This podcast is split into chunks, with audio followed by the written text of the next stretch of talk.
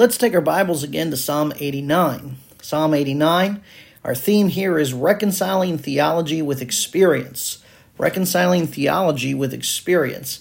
And this is part two of Psalm 89, reconciling theology with experience.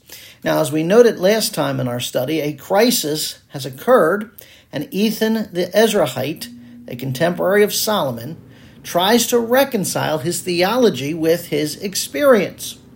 Now, the situation revolves around the Davidic covenant that God had made with David back in 2 Samuel chapter 7, 12 to 17.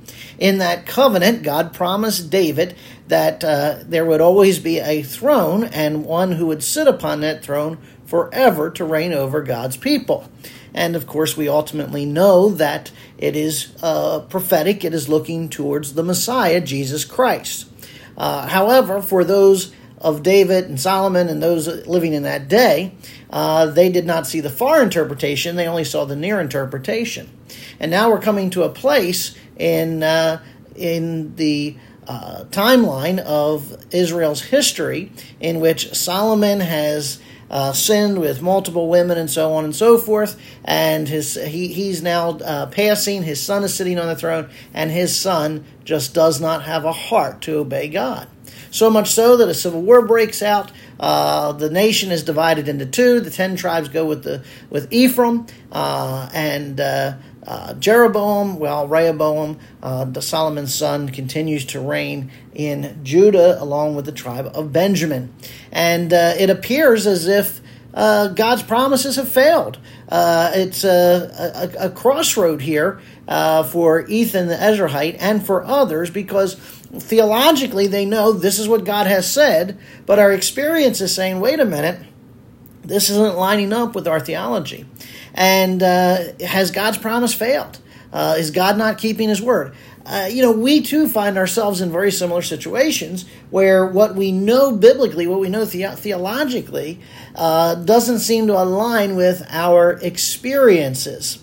Uh, and, and again, uh, it, that that problem is on our end, not on God's end. Uh, God has no problem reconciling theology with experience, uh, but we have to wrestle with, you know, how does my theology fit in this situation?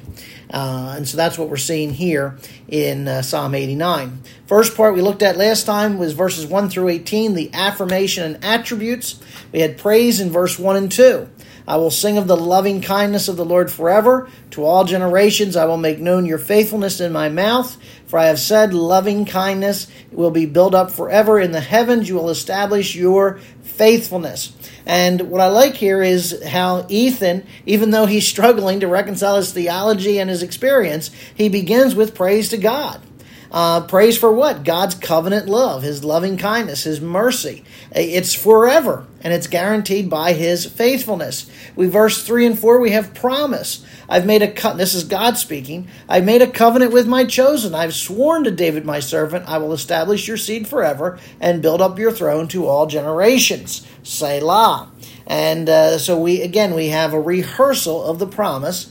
And then in verses 5 through 18, we see power, uh, the power of God. The heavens will praise your wonders, O Lord, your faithfulness also in the assembly of the holy ones. For who in the sky is comparable to the Lord? Who among the sons of the mighty is like the Lord? A God greatly feared in the counts of the holy ones and awesome above all those who are around him. O Lord God of hosts, who is like you, O mighty Lord? Your faithfulness also surrounds you. You rule the swelling of the sea. When its waves rise, you still them. You yourself crush Rahab like one who is slain. You scattered your enemies with your mighty arm. The heavens are yours, the earth also is yours, the world and all it contains. You have founded them. The north, the south, you have created them. Tabor and Hermon shout for joy at your name. You have a strong arm your hand is mighty, your right hand is exalted. Righteousness and justice are the foundation of your throne. Loving kindness and truth go before you. How blessed are the people who know the joyful sound. O Lord, they walk in the light of your countenance. In your name they rejoice all the day, and by your righteousness they are exalted. For you are the glory of their strength, and by your favor our horn is exalted. For our shield belongs to the Lord, and our king to the Holy One of Israel. Now, notice what Ethan the Ezrahite is doing here. he is rehearsing the power of God. He is affirming God's power. And this is so key when we are dealing with this reconciliation of theology with our experience is we need to step back and go over our theology. We need to study, consider, think upon, meditate upon the power of God. And that's what he does here. Uh, he witnesses heavenly worship. Uh, he is caught up in worship. I love the verse 6. He asks two rhetorical questions. Uh, who among the angels can be likened to God? The answer is simply no one. Uh, he asks again, Who among the assembly of the saints or the holy ones is like God? Again, the answer is no one. Who is like you, Almighty Lord? You know, who on this earthly plane is like you? No one. Okay? So God is set apart. God is high and holy. Uh, there is no one, no angelic creature, no earthly creature who is like God. And that must be kept at the forefront of our mind as we wrestle with our experience in theology. And so he goes through, and we see God is uh, the mighty one, He is the creator, uh, He is the mighty king. And, uh, you know, as we consider all of those things in our relationship with our Creator, our Redeemer, our King, what are we to do? Well, we're to understand that we are a blessed people in spite of the fact that our experience at the moment says otherwise, the reality is we are a blessed people and we are to exalt him, we're to lift him up, we're to worship him. Now, in verses 19 to 37, we have an avow and announcement. An avowal and announcement. And this breaks into uh, two part or three parts rather. We're going to begin here in verses 19 to 29 with a prophecy, and then we'll continue with a paraphrase in 30 to 35, and end with a promise in verse 36 to 37. So let's consider Ezra, or excuse me, Ethan the Ezrahites avowal and announcement with a prophecy. Verse 19. Once you spoke in vision to your godly ones and said, I have given help to one who is mighty. I have exalted one chosen from the people.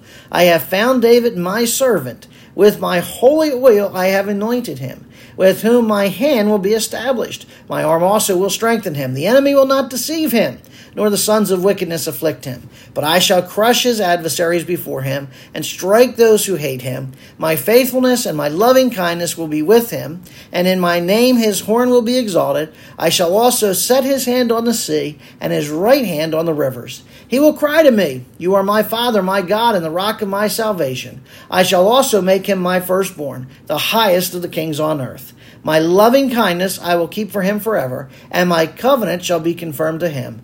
So I will establish his descendants forever, and his throne as the days of heaven. Now, what we have here in verses 19 to 29 is the prophecy, a prophetic word of God. And this is interesting because he begins to reconcile his theology with his experience by meditating and on who God is, which in turn caused him to worship God. Now he gets into God's word.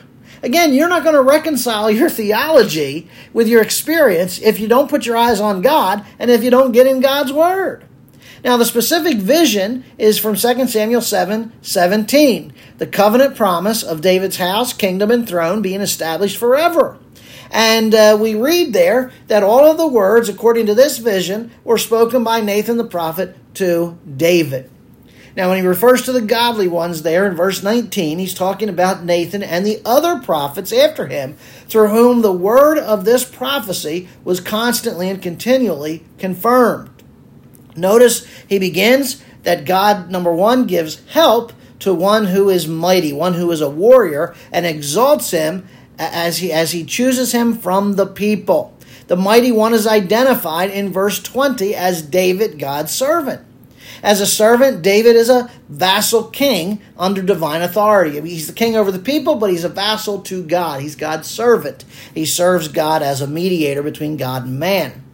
David is next anointed with holy oil which again, this anointing with oil uh, in the Hebrew scriptures is uh, a symbolic of what we see in what we call the New Testament scriptures of the anointing of the Holy Spirit. 1 Samuel 16 13 tells us that Samuel took the horn of oil and anointed David in the midst of his brothers, and the Spirit of the Lord came upon David from that day forward. So we're seeing here in this prophetic vision, uh, as as he studies the word, as, as uh, Ethan studies the word, he sees okay, God chose David to be his servant king. We see that God anointed David with the Holy Spirit. God gave him help. And uh, by the way, the fact that he's God's anointed one, let me speak on that. Pastors today are not God's anointed. This nonsense that, oh, lay not a hand on God's anointed somehow protects pastors, uh, you know, is, is unbiblical. All right. In the Hebrew scriptures, the term anointed was applied to the priest and to the king. And that meant that they were set apart and consecrated for their, for their specific ministry. They were all pointing to Jesus. Today, the only anointed one, in that sense, as priest and king, is Jesus. Now, if you want to go to the extension that we are a royal priesthood because of our relationship with Christ, we are a, a, a, a priest uh, and we are royal, we're princes, well, then the only anointing we have is shared by all believers because of our relationship with Christ. So, again, stop going around promoting this idea that pastors are somehow special and set apart because they're anointed by God and they're untouchable. Nonsense. Okay, let's continue on.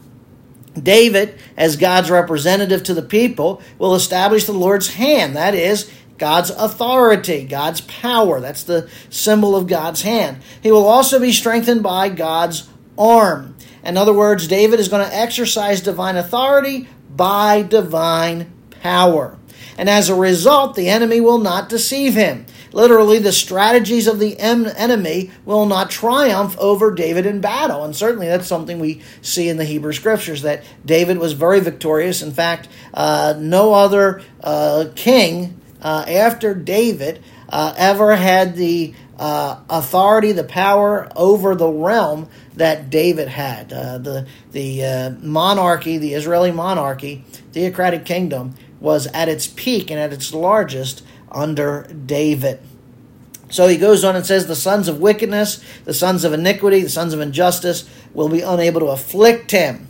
Now, I think we also have a reference here to Satan. And I think there's also a, a, dual aspect that while this is speaking of David, we also know it speaks of David's future son, the Messiah, Jesus Christ. And uh, Ezekiel 28 14 to 15 uh, refers to uh, wickedness as Satan, the anointed cherub. And so, whether this is a direct reference to Satan or those enemies that are empowered by Satan, uh, really doesn't matter at this state of the uh, psalm, other than us to understand this no natural or supernatural evil will overcome David. God promises in verse 23 that he will beat down, literally crush his foes before his face, and strike down those who hate him. This theme of victory continues in verse 24 to 25. God promises to give David his faithfulness and loving kindness, his chesed, his covenant love, and in his name will exalt his, his horn. All right, so it's remember from our previous study of Psalm 89, God's faithfulness, his trustworthiness guarantees that he will keep his covenant love, his mercy. He establishes it in his name on his authority, and he will exalt his horn or his strength. His hand, his power will be over the sea and the rivers. Of course, reference here to the Mediterranean Sea and the Euphrates River. Now, it's interesting because David's kingdom, at the height of his authority, stretched from the Mediterranean Sea to the Euphrates River. God says that he will stretch his hand over, his power over all of that land. Now, David has a unique relationship with God in verse 26. God sets him apart and calls him my firstborn. I will be your father, and you will be my firstborn. Now, throughout the Hebrew scriptures, God's fatherhood related only to Israel all the way back in the book of Exodus, he said, Israel is my firstborn, I am their father. And so that meant that they were chosen out from among all the peoples. Well, by referring to the king as his firstborn, God says, I've chosen you out of all the Jewish people to be my king and the one from whom the promised messianic seed will come. And so this is a unique relationship. Because again, the firstborn carried a unique relationship with the Father, unlike the other children. David addresses God here as his father and calls him, You are the rock of my salvation. In other words, my deliverance, my salvation is guaranteed because you are my strength, you are its security.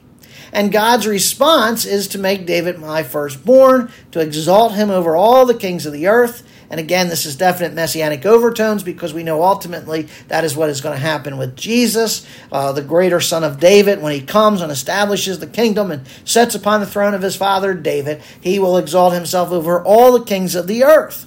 God's mercy will always be his. The covenant continues to stand.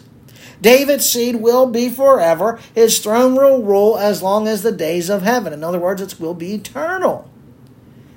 We have God's unconditional covenant here with David. That's what Ethan the Ezrahite has done. He has gone into the scriptures, he has studied out the prophetic word.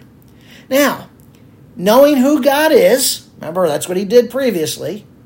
He, uh, he studied out God. Now, studying the specific scriptures upon which his theology is based, he is now going to be able to better be equipped to, to reconcile his experience with his theology. Folks, it's not our perspective of God's theology, of God's teachings, that have to be corrected. It's our view of our experiences. We cannot view our experiences as something that's undermining what God has said. Now, I want to add a caveat. If your theology is out of whack, okay, if your theology isn't biblical, then you need to correct your theology as well. All right, let's move on to verse 30 to 35. We have a paraphrase here. If his sons forsake my law, do not walk in my judge and do not walk in my judgments. If they violate my statutes and do not keep my commandments, then I will punish their transgressions with the rod, their iniquity with stripes, but I will not break off my loving kindness from him, nor deal falsely in my faithfulness. My covenant I will not violate, nor will I alter the utterance of my lips. Once I have sworn by my holiness, I will not lie to David. Boy, this is key here, folks. This is so key. And and I'm sure at this point, Ethan the Ezrahite is praising God that he took the time to study God's Word because he, as he studies God's Word, he begins to understand that the experience that he is dealing with does not undermine the theology of the covenant. What happens here when David's children, his descendants, violate the covenant made with them? The answer in summary is simply this the covenant still stands. However, those who break the covenant will be punished. Boy, isn't it a blessing, folks, that when God makes an unconditional covenant, that despite what we may do or not do, he still keeps his covenant. You say, why is that so important? Because we are beneficiaries of the new marriage, the new threshold covenant. And if every time we sinned, it was to break the covenant, we would be a damned people. But praise God that even when we sin, God still keeps his covenant promises. And uh, yeah, we may be chastised because of it, but it uh, doesn't remove us from his covenant. So, verses 30 and 31 ask about the fate of those who forsake God's law, who do not walk in the way of his judgments, his ordinances, who break his statutes, who violate his commands. Okay, he, he covers all the bases here. Okay, big, small, little, minor, major, whatever God has said, if they break it, okay, if they disobey, what will happen? Verse 32 they will be punished. Transgression, which is rebellion against authority, God's authority, will receive the rod. A rod here is a club that was used in battle, be clubbed. Iniquity will receive stripes, that is, they will be beaten with the whip. And uh, again, why? Because they violated the covenant law. And again, it's a very sad commentary to read through uh, First, Second Kings, and the Chronicles to see too often that phrase. He also did evil in the sight of the Lord, describing the kings that followed David. But regardless of the sin and regardless of the sinner, God's loving kindness, his covenant love stands because it's based on his unconditional promise to David that he will establish his house forever. And despite the present kings, despite the present circumstances, experiences, God's promises will not be utterly taken from him. God's trustworthiness, his faithfulness will not fail, it will not be false because it's been established, the covenant has been established on God's character. He will not violate it, He will not break it. He has made an oath from his lips, and it cannot be altered. God cannot lie. Why? Because he swears by his holiness. Now let's wrap it up in here in verse 36 and 37, and that is the promise. His descendants shall endure forever, and his throne as the sun before me. It shall be established forever like the moon, and the witness in the sky is faithful. Here's the promise the dynasty of David will endure forever. The throne will be as permanent as the sun and moon is before the Lord. You know, every time we look at the sun and the moon, we are reminded of the faithfulness of God's enduring covenant.